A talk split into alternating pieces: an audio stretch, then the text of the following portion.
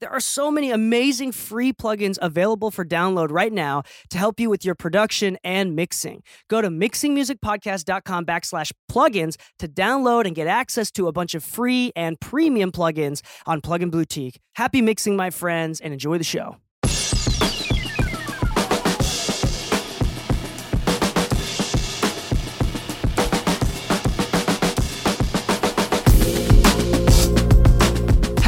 Welcome back to the Mixing Music Podcast. I'm your host Dee Kei, and with me today is special guest and host of the exclusive subscriber only episodes of the Mixing Music Podcast, James from James Dean Mastering. How's it going, everyone? I'm happy to be here, and I'm happy that everyone thinks I look like Jesus today. And I'll take that. Wow, you do look like you are. anyway, uh, this is uh, you could be this could be a sign. Anyway, um, we'd like to welcome Jesus to this episode of the.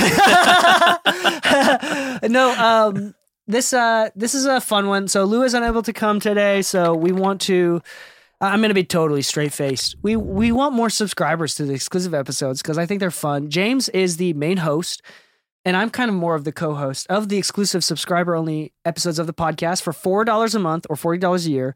You can get two episodes, two extra episodes every single week. So if you are paying attention to the exclusive archives that we release once a week, those are all from over a year or two ago, and uh, the cool thing with that is you won't like you'll never catch up. Like if you do the one episode a week, it's cool, it's free.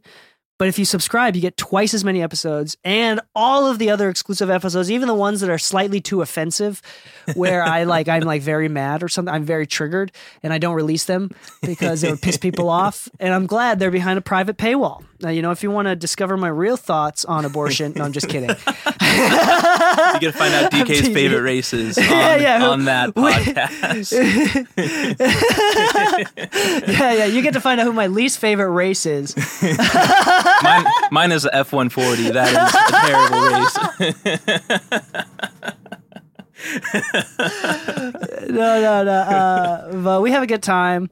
Where you know we we kick each other in the balls metaphorically. Um, and uh, it's fun. It's any and it's fun. And they're all exclusive. Uh, all the exclusive episodes are very technical. So me and Lu, we like talking about the technicals, but we're kind of uh, beyond that. And I don't think that that's what's important to building a career. So, um, but everybody, the numbers. The numbers always want the the mass vast majority still thinks that a specific EQ curve or how to use an EQ is going to help. And like I think that does help at first. Um but Yeah. but uh uh I do think that uh, so if you want more of the technical stuff you just got to go to mixingmusicpodcast.com slash exclusive and today's episode not only are we trying to openly tell you to your face that we want to convert you into an exclusive subscriber Yeah. um, but what is today's episode about Um, so today we're going to talk about the top things that we've actually learned from the podcast. Um, oh, one more thing before I forget too, with the exclusive member exclusive episodes, is there are some things that we can't talk about, whether it's projects we're working on or things like that, on the open internet. That could sometimes be talked about behind the paywall. So oh yeah get- so like last some really good. Yeah, last week we gave a really good episode where Dee Kei kind of broke down the whole process from start to beginning, start to end of communicating with um, a new client, like a big client, and how that kind of went down. So yeah, you, you get you get some really good things like that, and we're gonna start doing some mixed breakdowns on the Oh. podcast too. So that's gonna be oh that's right i forgot we were gonna do that yeah, and so that you get a get you get more specific technical tips as yeah well. and if it's behind a paywall i don't mind talking shit openly about a mix um, Will likely be mine sometimes too, and I'm okay with that. and one of the things i know one of the, my mantras is like uh, i do believe in timing and i do believe in in kindness but i don't ever believe in lying i don't think lying is a good long it doesn't help anybody in the long term so Yeah, i'm willing to suffer through the pains and the discomfort of telling the honest truth now for long-term gains and if you're the type of person who doesn't like honest feedback um, and take everything personally, then we are not likely to be friends. I don't want to be friends with you. Uh, you don't want to be friends with me. It's mutual. It's awesome. yeah. Anyway, uh, Leave the studio. there's there's a list of five things. Yeah, we'll each give five things. Um, I tried to keep mine unique, different from the general overall lessons that people talk about in mixing. Um, I'll so start unique off, and specific. yeah, unique and specific. That like specifically for me doing these conversations, and um, we'll sometimes react to clips and things like that. It's the main things that I've taken away that has changed my mixing. Um, the first one for me is actually um, with compressors and limiters, learning your attack and release and how each of those sound. That's something that Ah, I've noticed yes. has come up a lot, especially on like last week's episode. We talked about um, how like listening for the release on the the limiter can affect the kind of groove, Which I did of the this week. sound. Yeah, I was doing that. Yeah, Yeah, and it yeah, makes yeah, a big difference. But yeah. Um yeah, so this is really really important with the compressor. So there was someone on Discord was it on Facebook? I don't remember, but one of my friends asked, okay, if there's a static snare, like it's a snare sample, so it's the same exact dynamics on each snare hit through the entire song. You don't need to compress it, right? That was the question. Like, do you need to compress it if it's the same? So, Mm, with compression, there's more than just dynamic processing that's important. So, for example, with attack and release, there's also a sense of like transient designing, uh, construction, or deconstruction of a transient, emphasizing a transient. Something super fast like an 1176 will, will won't build as much or create as much of a pop of a transient of a snare as much as like something slower. And then the release is the sustain. So for example, if you want more of that snare rattle or the the room sound, the reverb of the snare, um, with less transient. So you it's like a more sustained, like instead of a pop, you get a pa, pa. yeah, Um, you can do a hot, fast attack and a fast release. The faster the release, the more ambience you get, the more background noise you get, and the faster attack, the less of that initial pop is going to come through. So it's going to squish the entire thing. So Yeah. there's also so so beyond dealing with the practical dynamic control, there's also transient emphasis or de-emphasis, and then there's also uh, with the release you can and that's with the attack. With the release you can control the um the ambience and the sustain Yeah. of different uh percussive materials or anything like uh, or even non-percussive materials so yeah. Especially if it's like a kick sample that has a, if it doesn't go with a song that we're like, oof, after the the initial transient. Like usually the release, you kind of tame that and make it so it matches the vibe of the song a lot better. There you go. There you go. This is also true with um, even like a bass or kick drum or something like that. If you have a slower release, oh, for oh, if you have a drum kit and you have a snare with a lot of hi hat bleed and you don't have a lot of uh, ghost notes, so it's just singles hits, um, you can do a very slow release and it'll the bleed will be less, so you'll hear Oh. less hi hat. Right? If you do a super fast release, you'll hear that the hi hat will get louder the more you compress. So these are things that you uh, that are practical, even if it is a static, um, static single source, single sample snare drum or whatever instrument it is, or some sort of loop. Um, and then the last thing, which is not as important, but something to consider, is the harmonic distortion or the harmonic saturation that is happening. The clipping that can happen. So Yeah. some compressors you can actually clip, which is really interesting, and the flavors that you can get from that. Although that's not. Um, yeah, I don't. I don't know if I. I think transient, vers- uh, transient control and sustain is the most obvious ones. I don't know because there's a lot of times where I just pick a clipper instead of a If I if that's the case, I'd use like a saturation tool or a clipper. Yeah. Um, I don't know. Yeah, the last one I, I I don't know. It feels for some reason it feels like it, it deserves its own category. Like it's Yeah. not the same. Yeah, it's, it's kind of different thing. Although you're, especially on like the master bus, your release can affect the distortion when it's like pushing down. Yeah, like when super it's fast. limiting. Yeah, on some on some compressors, the fast attack, fast release just doesn't work for some whatever scientific reason that I don't know, Yeah, and adds more distortion for some reason. Like in 1176, high ratio with the fastest attack and fastest release at a high gain reduction will cause crunchy distortion. yeah, Slow down that release, all of a sudden that crunchy distortion is gone. I don't know why. yeah. It's it's it's crazy, but yeah. So yeah, that's that's like that's that's my number one. Is like uh, how much the attack and release actually can affect, and how important it is to just listen to it and what it's doing, to not just the transients, but to the groove, to like what Dee Kei was saying, the the initial sound of the drums or the sound how. If it's on the master bus, how when the drum hits, it affects everything else in the song too, and things like that. Yeah, that's my number one. That's awesome. Okay, then what is number two? Number two, um, Okay, I'm trying. I'm trying to find the best way to word this. Um, it's learning your equipment, um, like learning how an EQ works versus just learning how to EQ vocals or how to EQ drums. Oh, interesting. Is there like an episode that we talked about that that kind of explained this a little bit better? So we we talked about it more vaguely, but there's one there's one episode where we specifically got into that. It was one about um, I think someone was talking about EQing a bass or something like that. Um, but it's just like yeah, it's like this is the concept that um, if you're EQing the best way to EQ vocals, the best way to EQ drums isn't to learn how to EQ vocals or how to EQ drums. It's learning how an EQ affects a sound and how different EQs that you use, different EQ plugins, will affect the the soundscape of like a track and how you could use that knowledge to get the vocal sound you want.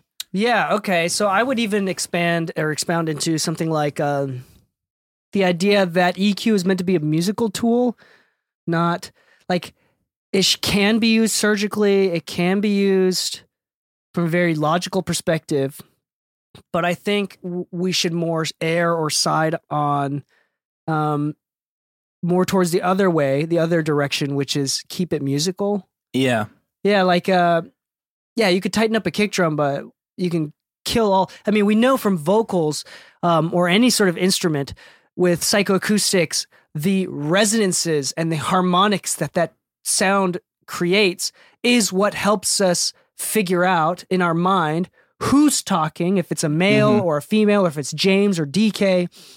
Um uh, the type of guitar it is, whether it's got like a different woods, create different resonances, different vocal boxes. So if you cut resonant, all the resonant frequencies, like really surgically and without thought, it makes every single source, no matter what you use, really hollow and soulless. Yeah. Very soulless. It can totally kill the vibe of that single track or instrument we're recording. Um, and I think that's the point that we're trying to get to, right? Yeah, and like an interesting thing that we do too, because let's say you're learning drums or you're learning guitar. When you first start out, you're just learning guitar. You're not starting guitar by like, okay, I'm starting off by learning how to play metal guitar, right? You're just learning the basics, and then you you could eventually expand and know how to play guitar in different genres. Whereas as Odka than music, we usually learn EQ or compression. Like, okay, this is how you EQ a vocal. This is how you EQ a drum. And later on, you start to learn how just EQ works as a concept. Yeah, like why that was the right move. Yeah, Like the concept of like what muddiness is. yeah. because like, there we did an episode on the exclusive episodes about um the opposites for example the opposite of muddy Oh yeah, yeah. is like powerful or Yeah. full right it's the same exact frequency but if used correctly it's a totally different adjective yeah. um the opposite of boxy is like full chested or yeah maybe that powerful full um yeah. And like sometimes muddy is good, sometimes muddy isn't. Yeah, Like yeah, there's the um or like with low end instead of uh instead of saying boomy like boomy is too much or uncontrolled low end but if it's a good amount of low end It's then it's like like fat or tight yeah. you know it's like um or yeah so it's like there's different every frequency you need to figure out each one has a purpose and you need to figure out how to use it not just because eventually it has to turn into not because somebody told you yeah. you have to understand why Yeah. If you understand your tool, if you understand your compressor, you're gonna know what like needs to be addressed. You know, like, okay, my song sounds like this. What is it? Oh, it's because I know how a compressor could fix this track and open up the rest of the tracks or something like that. Interesting, Yeah. So it's just I guess my number two is just like learning the concept of your plugins versus how to do the plugin just for a certain type of track. There's a lot of nuance in that too, because I mean, even the idea of like genre cultures, which we talk a lot about, Yeah. like you don't EQ a vocal like Michael Jackson across the board in every single genre. Yeah. You don't EQ a vocal like like Chris Brown across the board in every single genre. It doesn't make sense, even across in the, in the same genre. Yeah. That there's a different vibe for different sounds. And if you think that a vocal just has, you're supposed to cut out 500 hertz and you're supposed to boost 12K and above, and you're supposed to high pass everything, like you don't understand the concept of music. Yeah. Because music is supposed to be fluid and changing for every single song. And the more than EQ is if you know how to EQ, but you have a you have a really good with a really good understanding of music and emotions through sounds, Mhm. you'll be unstoppable more than just no, having all the presets. Yeah, yeah, and it, just- yeah, it's just helpful. It's good. So yeah, learn your learn your get to understand the concept of your stuff. You you did bring up though that like it is important and a vital part of the beginner process that sometimes like you need to you do need to go through presets. Um and I think that if you're able to be as open minded, I don't. I think it's very difficult, like because you have no idea what you're going, what yeah, you're doing at the very so- beginning. It's overwhelming. Yeah, it's very overwhelming. Um, Yeah. But eventually, if you can get to the point where you have the mental capacity to think about why that preset was created, Yeah, like well, this is the fat snare drum preset. Okay, what frequencies are boosted and why? what is fat? When yeah, what is fat? Like drum. use it to kind of figure out definitions and feels, Yeah, um, and then adjust to taste according to what you think. yeah, So um, I think there are some purposes to it, but in the long term Yeah. professional realm, nobody's using presets other than to get to a point faster. yeah. Especially like when you get the better recordings you get, especially in the mixing realm. Um, they're probably already recorded in a way that you won't need to use those classic EQ curves. The adjustments that you'll need to make are so minor that you do have to understand the frequency spectrum to know what needs to be done. That kind of makes sense. Yeah, that's exactly right. Yeah. What's the um? What's the next one? Oh, the next one. Um, uh, we always talk about keep it simple. Um, but this is kind of adjustment I've been making more recently too is keeping it simple on the master bus. Ah, yes, we did. That episode was specifically about the perspective of bouncing stems and alternatives.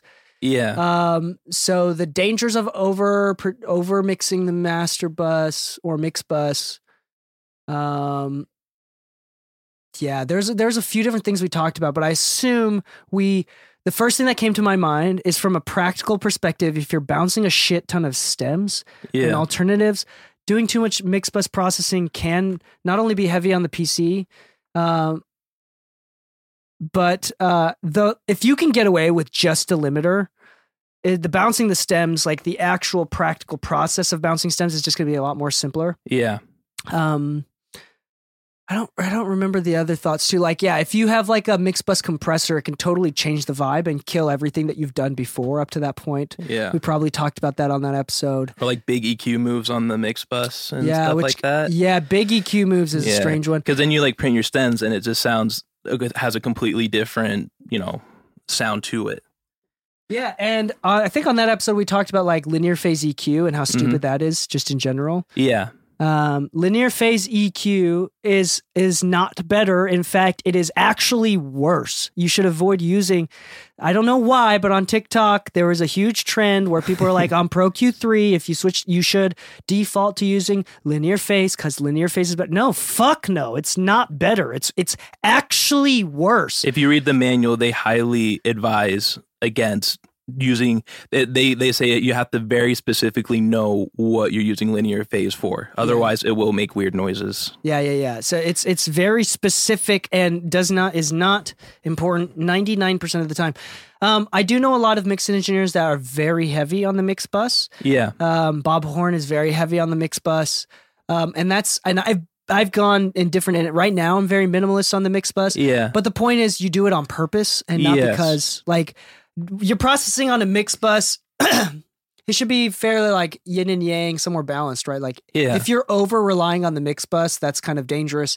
If you're under relying on the on on uh, I don't think it's possible to under rely on a mix bus. yeah That's interesting. yeah Yeah. it's I don't think I don't think it's bad to to not rely on the mix bus. I do think it's bad to over rely on the mix bus. Yeah, that's a way to put it. Yeah, I would agree with that. Yeah, like for me at this current phase I'm in in my mixing, the mix bus has become more of just getting that last bit of loudness with like the limiters and a clipper and stuff like that. But yeah, that could change down the line. But it, yeah, it just kind of it comes down to not just doing a bunch, or I guess not hoping that the mix bus will fix your mix or make it sound better. Yeah, and I wonder what context we were talking about on that episode. Um, because there's a lot of nuance behind this too. Because in some ways it doesn't matter at all.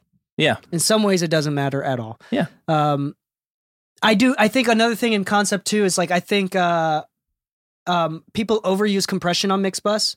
Mm. I think most songs, and especially within hip hop, uh, should not use any compression. really? Yeah. Um, I, I think compression can kill kill a hip hop song very easily. Because, dude, if it's like an 808 and it triggers the compressor really hard and it just ducks the vocal, it ducks the entire song, it sounds. It's Yeah. very easy to overcompress and it kills the impact. Um, better to use clippers and limiters and dare I say, not make it as loud as you think it needs to be. Hmm. And then uh or or thoughtful, tasteful side chaining, which is not part of the genre, but if you can keep it hidden so it doesn't sound side chained, Yeah. but you get the headroom effects of side chain. Um, those are, I, I think, yeah, Yeah. Uh, mix bus compression. I think is is probably one of the most overused techniques uh, among beginners and intermediates. Yeah. for sure. Although I will say, even though this completely contradicts the bullet point, um, in the genre, like what's his name, Post Malone's new album, it's like almost an intentional high mix bus compression. Like every time Yeah, the kick hits, you could it. hear the whole track pump. But that sounds. I don't think most people are. I, I don't think most people are doing it that intentionally. Yeah. The problem is, yeah, I, I, it's very obvious when things are done in, intentionally. It's very obvious when things are not, and I would err on the side of it's it's not done intentionally in most cases. Yeah. So uh, be careful with that. Um, I know a lot of engineers that swear by mixing into a limiter. Yeah, I've heard of. Yeah, and I know a lot of people that. I think conceptually the, the the concept is if if you have to put a limiter at the end of the song, you know, to send to a client, um, which it'd be dumb to not do. Like Yeah. you do not want to send demos or rough drafts, rough mixes without a limiter on. Yeah, unfortunately, that's That is just the most this- immediately recognizable. Oh, it's better because it's louder. yeah, yeah, yeah, yeah. It's Yeah. unfortunate, just psychology there, the, how the human mind works and interprets things sounding better. Honestly, um, I think cons- it makes kind of sense because if you mix into a limiter, then you would hear how the transient shaping and compression reacts into the limiter. Yeah, So like you don't have to squash the the you don't have to compensate by over mixing or like overemphasizing transients knowing that you're going to squish them later yeah, right? Um, with a limiter, because if you had a limiter from the beginning, you can hear how it squishes it, and then you can change the transients. So, like, it, can make sense. I know some people that swear by it. yeah, Um, I think more importantly, this is a workflow issue that people should just choose one or the other. I know Grammy winning engineers that swear against it completely, yeah, and I know Grammy winning engineers that swear by it yeah. um, which means it's not that important of a decision. It's got different practical workflow experience. Yeah, Yeah, and I feel like this bullet point is something that over time, both of our opinions will just flip flop back and forth on, like how the master bus will be used. Just like you said, there's Grammy Grammy people who swear by it, and Grammy people that swear against it. It's just yeah. And my my main mentor Leslie Brathwaite is on the side of doing less and not doing anything on the mix bus. yeah, Like surprisingly so. yeah, Um, so uh, that's just my team. I'm I always love simplifying the process instead of over over complicate. Like I think complicating a process if it's not practical, I think serves no purpose at all. And it's if anything, it just it feels kind of gatekeepy. yeah, Yeah, like it, it's not empowering to find out that it's that in order to get to a practical solution, it has to be really complicated, and that's just how it is. Like that, that's not that's not empowering in any case. Most of the time, people overcomplicate because that's part of their workflow, and they've never learned otherwise, not because it's necessary. yeah. Um, I think that's important. Yeah. Awesome. Well, my next point, and I guess is a more simple one, but I think it's an important one. If it sounds good, it sounds good. Like, don't worry about what got the vocal or the drums to sounding how they do. But if at the end it sounds good and it goes with the song, then just stick with it. Is there any examples that you can use? What sounds good sounds good, whether in a professional or in a personal context. I'd say, and I guess this is my evolution, uh, like me evolving as a mixer, is it used to be like I would feel like I would have to at least have an EQ on a vocal or at least have a compressor on there. But I realized the more that I've like laid back or I've recently done a mix where I I don't even think I had to use any compression because it was so well recorded on the vocal. And it was like almost combating that feeling of, oh, but I need to to like get that forward sounding thing. Okay. Yeah, yeah. The we this is something that we talk about quite often is the concept that um I think knowing when not to do something is a significantly more valuable tool that I'm willing to pay and labels are obviously willing to pay a lot more for. Yeah. Like it that is so much more valuable from not just a skill level but from a financial perspective. If I at l- labels don't if you are getting paid $3000 a song surprisingly, it's counterintuitive. They don't want you to touch the song that much. Yeah. There's a lot more egos involved. They, they just want you to do something. They want you to clean it up. They don't want to know what you did. They they just want it to be like approved. Yeah. And this is why the greatest mix engineer Serban Ghenea. We we this is sometimes we talk about this example, but he does surprisingly little to a mix. Partially because the files that he get are already well polished, and if they have the if the label has the budget to hire Serban, um, they don't need much to begin with Yeah. right? And also, uh, it, it's just, um, yeah, I I really do think that at the art of mixing, knowing when not to do something is significant, like exponentially more valuable than knowing what to like thinking Yeah. you know what to do. I will say though, the flip side of that too is, and this is when I first came out here, something I learned from watching you mix. I was in that phase of being scared to do big EQ moves. Is is okay that sometimes you need to do some pretty big EQ moves to like tame a vocal or like do some pretty intense um dynamic EQ moves to like get a vocal to sit there too. So again, if it sounds good, If it sounds good, it sounds, it sounds good. Yeah. I, I will notice that in my own personal career, uh, the lower, like independent artists, less experienced artists, they want me to do more heavy lifting. yes. Um, for sure. And there are a few engineers out there that are known to be heavy lifters. Like Jaycen Joshua is always in the camp of uh, fuck your rough mix. He, he's like fuck Yeah. your rough mix. I'm I don't I'm not here to make your demo sound better. I'm here to make hits. yeah. Like that's kind of his mentality. Um, from a practical perspective, in the professional realm, most engineers are not like that. And Yeah. in fact, uh, by A and R and labels, those types of engineers are looked down on at higher levels. yeah. Um, this is just they they want something to sound expensive, but they don't want you to if because if you change too much and one person because there's teams like on like very heavy projects if you got like four different A and R's involved, the, uh, some sort like a bunch of managers involved, the artist and the three different producers on this track, along with the mixing and the mastering engineer and the recording engineer, it takes one person not liking the changes that you make Yeah. to all of a sudden put a wrench in the entire fucking thing, and then all of the A and R are in total agreement that it's just not worth hiring you. Yeah. Like, and and you lose money and you lose work. Is at that level, your job is to just put out a prod, like put out a good product that makes the like that causes the least amount of trouble. Yeah. Like if if a label or an A and R or manager could, they would use AI that would never talk back, that can do the same thing and just pr- produce consistent results every single time. Because the problem that they're trying to solve is not a creative one; it's a practical one. They want a mix to sound expensive, to sound consistent, or whatever things that issues that they've talked about in the conversations done before. Yeah. They don't want an egoist egoist mixer that all of a sudden says, "I think this snare sounds better and I'm right." Yeah. And you could hurt That that someone totally on the that team's totally ego kills. Yeah. when you're doing that. Yeah. yeah, but at, at the beginning phase, it's like for a beginner to intermediate mixer, where you know charging a couple hundred bucks per song, um, you know, working mostly with local artists. Yeah. Uh, I I think that it's important and it's good to be able to provide that as a service to, to be able to do more. Like if if a if um, this is a pretty normal scenario, dad wants to pay for their 17 year old kid's first single or album or whatever. yeah. So dad is funding the project. The kid sucks, honestly. and and they just want their their issue is not like for an A&R label management, the solution is they just need to go through this mixing process. For a father and a son, the solution is to make the son look good. Yeah. And that means lifting as much weight as possible. Yeah. For for the label, th- the, the it's politics. Like you don't want to do as much because you don't want anybody disagreeing with it because that would just Yeah. throw a wrench in the entire thing. So so it's the politics are different. So Yeah. with a, with a father son scenario, if you know how to melodyne the shit out of a vocal, if you know how to make a shitty s- snare sound fantastic and do the heavy lifting, fuck your rough mix, I'm here to make hits. If you know how to do that, that is so so valuable yeah. um, and it can make you money and it does work really well uh, it- but as you scale and as you grow your career i'm noticing that those people don't survive and they have to there's a lot of balancing and uh, dissonance that you have to deal with as you scale because eventually you're hopefully if this is a good and normal problem to have hopefully you get to the point where you're like i feel like i'm not doing enough and i'm charging way too much like that is Yeah. a that is a very normal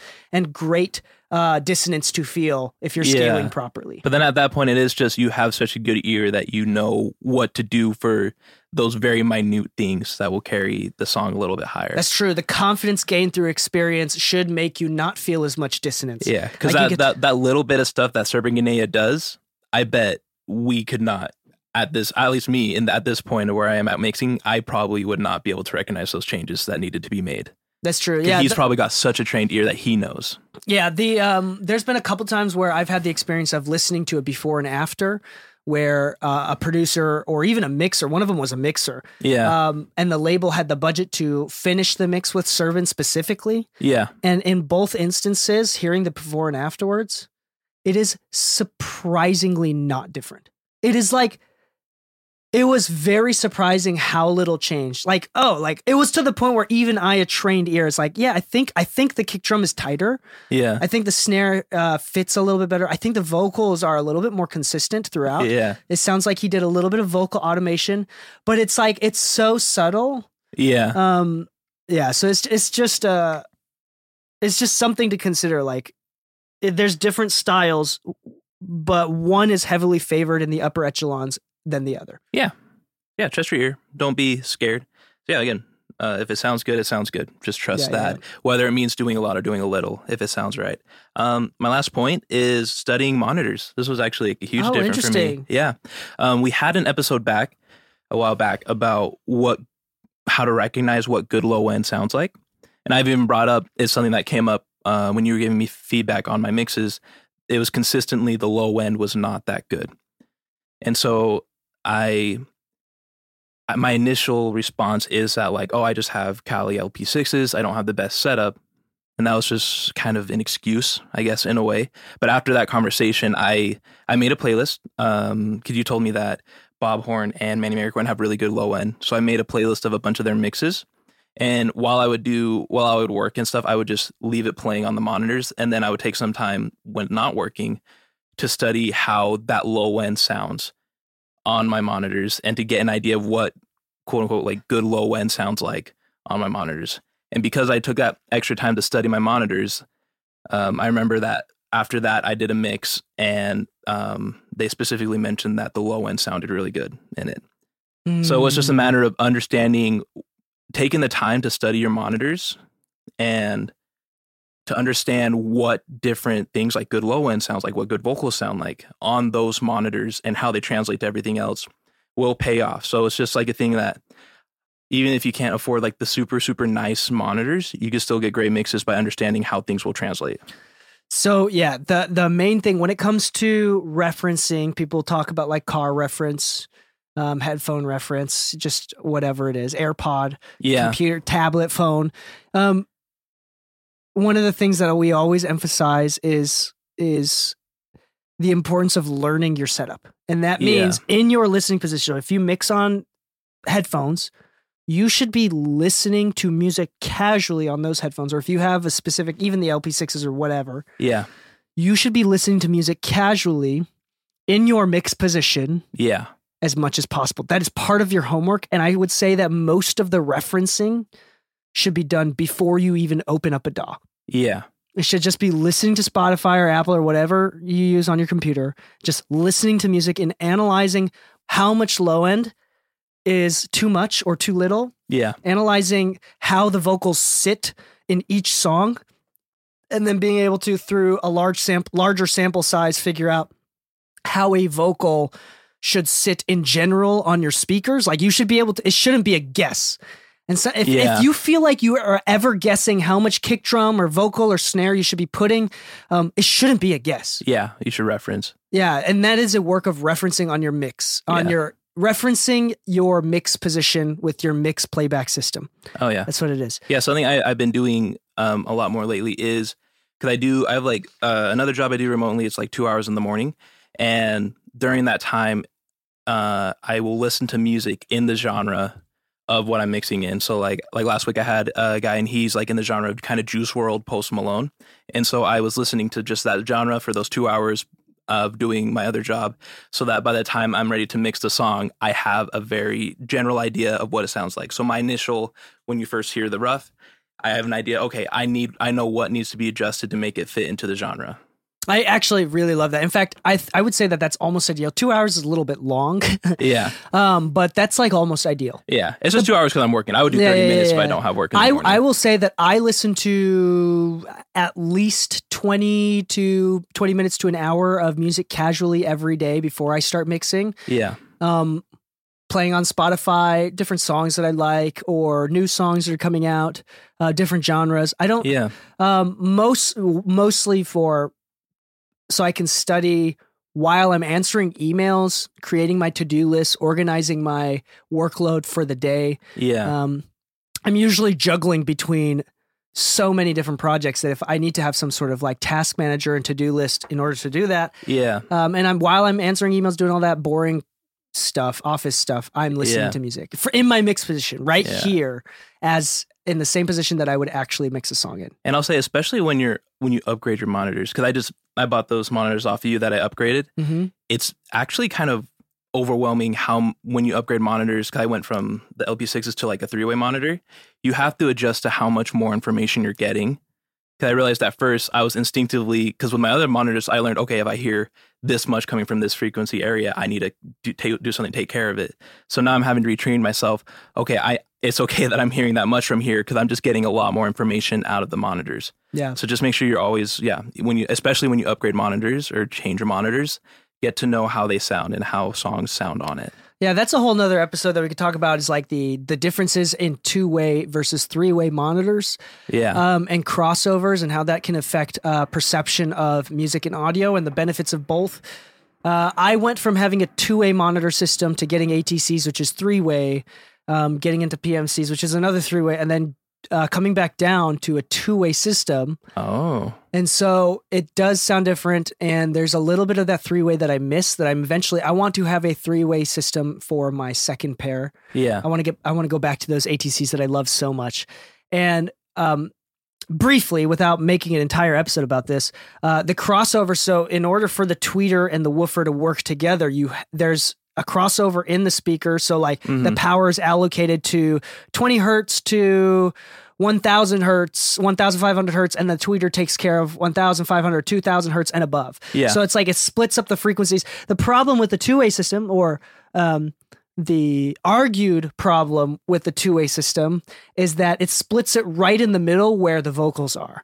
So there's a Oh. crossover in where the vocals are, or like the mid range, which we all kind of understand that the magic is in the mid range. The most important part of a mix is the mid range. Yeah. Where like a three way system, the point of that is that you have a dedicated mid-range driver which changes the crossover to be in the low mids and the upper high upper mid-range rather than Oh. directly in the mid-range so that way you have a clear non-crossed over clear mid-range for vocals or whatever's in the middle Yeah. and then you have the top end the but then you can argue why don't we have more crossovers and we have uh, an upper frequency. It's it's the problem is the more crossover you have, you also introduce a lot more problems, including phase and timing. yeah. Um, so yeah, there there's I I do want a three way playback device eventually, yeah. but I, I really really like my monitors I know. I love these monitors too. so much. Um, so uh, that's just something that is interesting, something you need to cons- consider. And and to be fair, I do think a monitoring or playback system.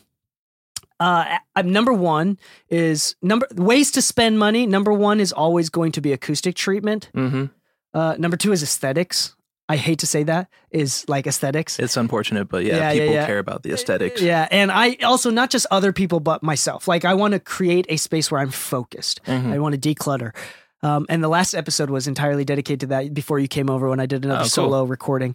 Um, the third thing, like the most important piece of equipment to invest in after those two things are taken care of, I would say is monitors. If I'm a snob about anything, I am a snob about studio monitors, audio Yeah. monitors.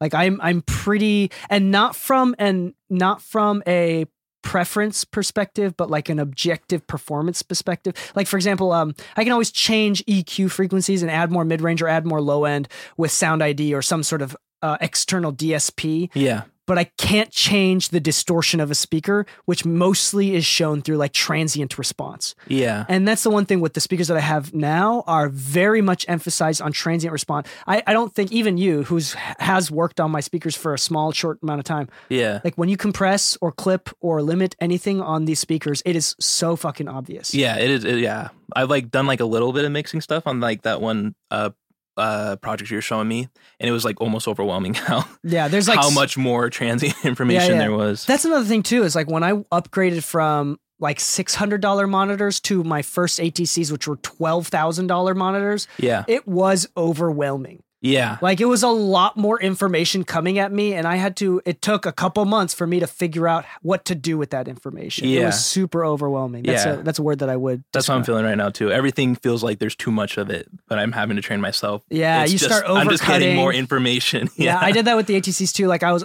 overcompensating, cutting too much in the mid range because it made everything feel so raw. yeah, Um, that that is a whole nother conversation itself. Um, but yeah, if I'm a snob about anything speakers, and there's no, if you are uh really big into speakers, then you know the importance of just spending hours in your listening position, getting used to them with various different genres, different styles, different composers, producers, um, and and figuring out how your speakers are reacting, even within your room. yeah. Um, I just added a sub to my room. I don't. I, Really? it's oh, over here. Yeah, to show me that. After, I'll have to show you that, and I've got it all phased aligned and everything. Oh, and snap. music sounds totally different. So now I have to do some training. Yeah, Oh, I like it. I, it's actually very, it's very nice. I've That's I've cool. worked with um I had a sub system with my ATCs, um but I'm op- hopefully eventually trying to upgrade to a dual sub system, which is a whole nother thing with a with a completely variable phase alignment. So it's not just 180 or zero. There's a whole you can change it seven degrees if you want to. Oh my goodness. Anyway, that's uh, that's uh, another thing that we can talk about Yeah. later. But um, I say I will say a take a takeaway practical thing because we tend to do that a lot on the the show too. yeah, that people could do with this specific bullet point that helped me a lot is uh a get a find you can find playlists on Spotify that people make of like all of Manny Marroquin's mixes or all of Serban Ghenea's mixes, just someone that people you know, everyone says they're a really good mixer, just so that you know that they're good mixes. And it could be a song you like, and take the same song and you can listen to it on repeat at different levels, different sound levels, and take note of okay, what vanishes, what stays. When I turn down the monitors, what am I hearing? Am I just hearing the vocals and the kick? How much am I hearing it? Okay, when I start to turn it up, okay, what does the low end sound like now when I turn it up there? Okay, what happens when I play it super loud? And that that is something that helped me is taking note of how things sound at different volume, uh, and what vanishes, what comes back, um, and kind of that helped me kind of better get to know my monitors. yeah. Uh, to be fair to uh, the branding and with mix engineers, it's really interesting because you do a song, it comes out months or years later. Yeah, they get recognition. You grow up listening to it. By the time you grow up listening to it as a child, by the time you become an adult and you recognize who did it because you're trying to be an engineer, um, they're already like 20, 30 years past their game. So the people that are popular right now, like um, CLA or Andrew Scheps, like they were in the game decades ago. yeah, So it's it's there's a little bit of a lag there, um, and it's also I one thing that this is this is fairly controversial, but I want to talk about the importance of having your own tastes and having Mm. having enough reference and having a big enough sample size to come up with your own taste. Like for me.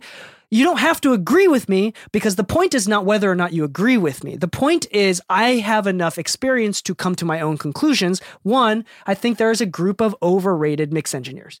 So there's like the the important part is not what I think. yeah, The important part is is is not CLA I th- or like Jaycen Joshua is overrated. It's not that. The point is I have I've spent enough time to be able to come to my own conclusion and I think that everybody even if your list is completely contradicting to mine, I think you should have the confidence and the the um I think you should have the confidence to come up with your own list, and I think you should have enough experience to be able to explain your reasoning. Um, that's the important part, not about whether or not my list is right. Like I think any Yeah. sort of list of of what movies or what artists or what rappers or what singers are the best or the greatest, I think is stupid. The, the important skill is to determine what you like because that will directly uh, determine how you mix and how, what kind of clients you work with. yeah, Um, and and I would say that it's a detriment if you are unable to properly and explicitly articulate what you do and don't like. yeah. Yeah. I like that. Cool. Okay, sorry, that was a little bit of a tangent, but no, it's all good. Preach. Yeah. But yeah, those are my five points. There. cool. I think that's a great five Yeah. points. tune in to uh, subscribe to the mixing music podcast exclusives there's a lot we've had our format of like you know reacting to clips and like giving very specific feedback but yeah we're gonna we're experimenting a lot with a lot more things to bring to the table like i said we're gonna uh, start messing around with mix breakdowns so you can just kind of see what went into some of the mixes that Dee Kei has done we're gonna go into some of the mixes that i will do and Dee Kei will tear me to shreds in front of all of our listeners on my mixes and yeah it'll be it'll be fun There you go. So once again, thank you so much for listening to the Mixing Music Podcast. James is the man, obviously, and we talk about this sort of stuff in depth in 15 to 30 minute chunks, so like bite sized chunks. So if you like that shorter form, straight to the point podcast style, um, as well as just consistent, uh, practical, specific tips for bettering mixes because we get really philosophical on the regular channel. I Yeah. dive deep in like psychology and like business because the point of the podcast is to help people grow their career. But if you specifically want technical tips, mixingmusicpodcast.com slash exclusive. Um, James and I do that. And I think you can tell the chemistry that we have and how good of a job James does in curating the information to make sure that it is benefit to the listener as we break down nuances, break down stereotypes, um, and to help better your practical mixing skills through uh, personal fuck ups and personal victories. That's that's literally. and we improve your marriage. We will make your marriage better. We do that. Oh yeah, we have pretty bad marriages. Never I'm teasing. I'm teasing. uh, no, but uh, yeah, we yeah, that's one of the things. Right now, I don't know how to. I'm always awkward with how we sign off on podcasts. yeah, We change the sign offs every single. I don't know what it Yeah. is. I can't come to recent sign offs have been technical tips to improve your life. yeah, yeah. Dee Kei, I'll just be like, all right, Dee Kei, sign us off, and he'll sometimes get very deep and philosophical, or just tell you to use lotion. Yeah, use lotion, you ashy son of a bitch. That's that was one of the sign offs. Yeah, it's so awkward shaking like a dry hand, especially when it's a dry hand that they like squeeze your hand too hard. You know me, man. Uh, I feel so awkward just just shaking any woman's hand. Just just. Yeah, I don't know how to make I eye don't, contact. I don't know how to make eye contact. I, I, look at my to talk to wife. I'm like, "This okay? Am I all right?" My, my dad never taught me how to Yeah. interact with women. No, you get more of that too. anyway, thank you so much for listening. Happy mixing, my friends, and stay saucy.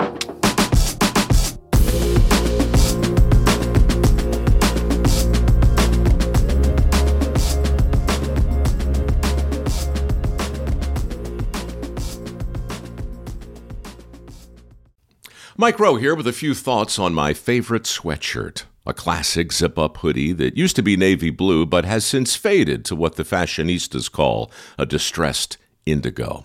It's 13 years old, soft as a flannel bathrobe, and after a few hundred dirty jobs, demonstrably and undeniably indestructible. This is the kind of sweatshirt girlfriends like to permanently borrow. But I've held on to this one because I got it from American Giant. American Giant makes all their stuff right here in the USA so they can control every link in their own supply chain. That matters because when you buy American Giant, you not only get great quality, you create jobs for people in factory towns all over the country. No pressure, but if you give a damn about the business of making things in America, you got to support the companies who are doing it right. Go to american-giant.com slash Mike to get 20% off your first order. That's american-giant.com slash Mike.